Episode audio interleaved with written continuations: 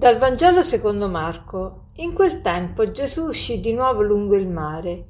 Tutta la folla veniva a lui ed egli insegnava loro.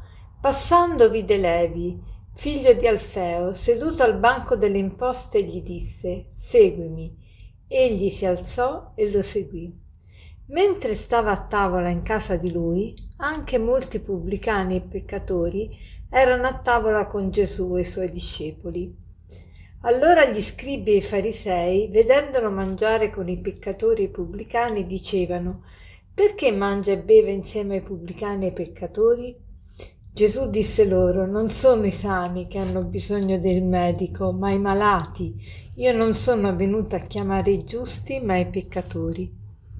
Ma che bel passo questo del Vangelo! Davvero non possiamo mai scoraggiarci. Anche se abbiamo peccato, la misericordia di Dio è di gran lunga di gran lunga superiore rispetto a qualunque peccato possiamo commettere.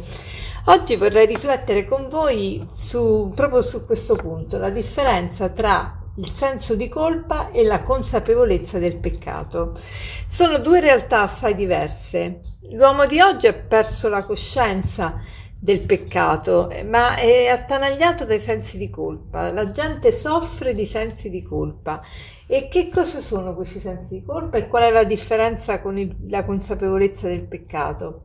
Allora, il senso di colpa innanzitutto si basa sull'io, cioè il centro di tutto il mondo sono io. Dio l'ho eliminato perché il senso di colpa è per lo più per le persone che non hanno una fede e una relazione con Dio.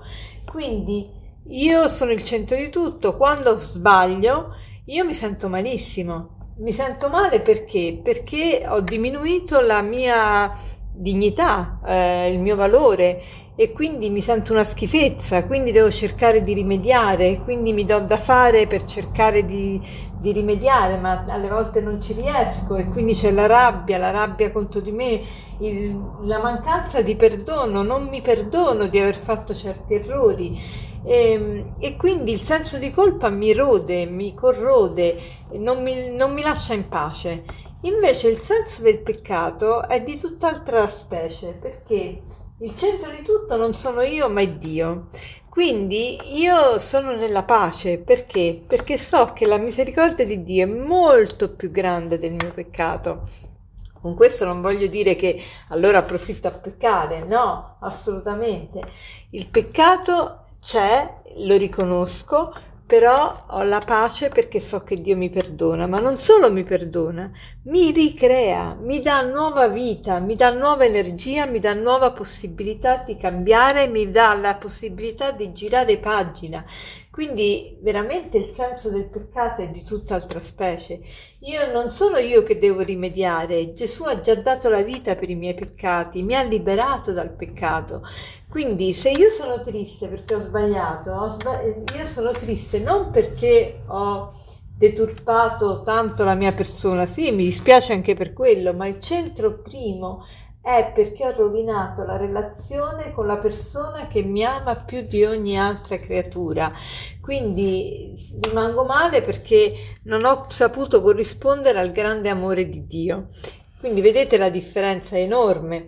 Solamente che oggi Pochi hanno una vita di preghiera, pochi hanno una relazione con Dio, quindi quando sbagliano non vedono il peccato, vedono l'errore, non il peccato, perché non hanno la relazione con Dio, perché il peccato lo riconosce soltanto chi crede in Dio e chi ha una relazione con Lui, perché il peccato è proprio andare contro Dio, no? E quindi la gente ha il senso di colpa, ma non la consapevolezza del peccato. E allora il peccato invece è un po' come i rifiuti. Il peccato può diventare energia, è riciclabile. Riciclabile, sapete che vuol dire riciclabile?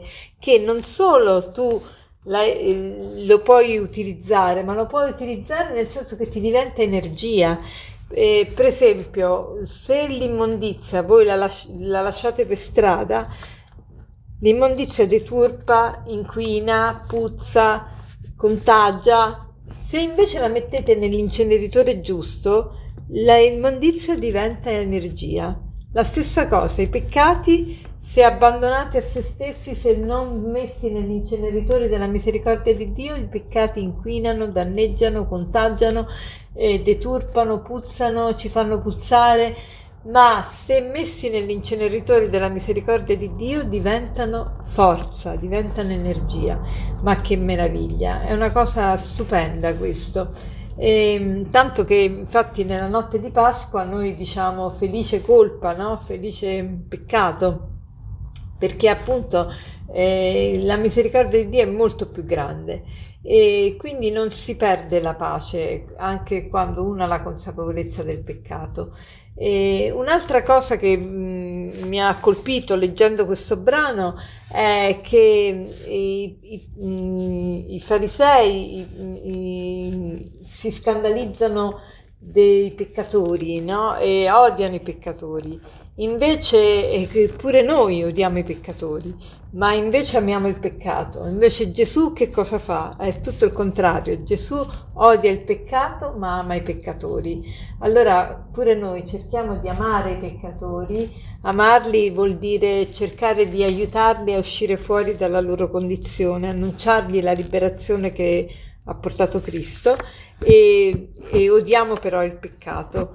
E per concludere vorrei citarvi questo aforisma che ho citato anche altre volte, ma è molto bello, in questo contesto ci sta proprio bene, non dobbiamo mai dimenticarlo, che dice così, per ogni santo c'è un passato, per ogni peccatore c'è un futuro. Per ogni santo c'è un passato, per ogni peccatore c'è un futuro. E facciamo il proposito oggi di ripensare ai nostri peccati e di rivederli proprio come se abbiamo sensi di colpa, di trasformarli in consapevolezza del peccato. Buona giornata.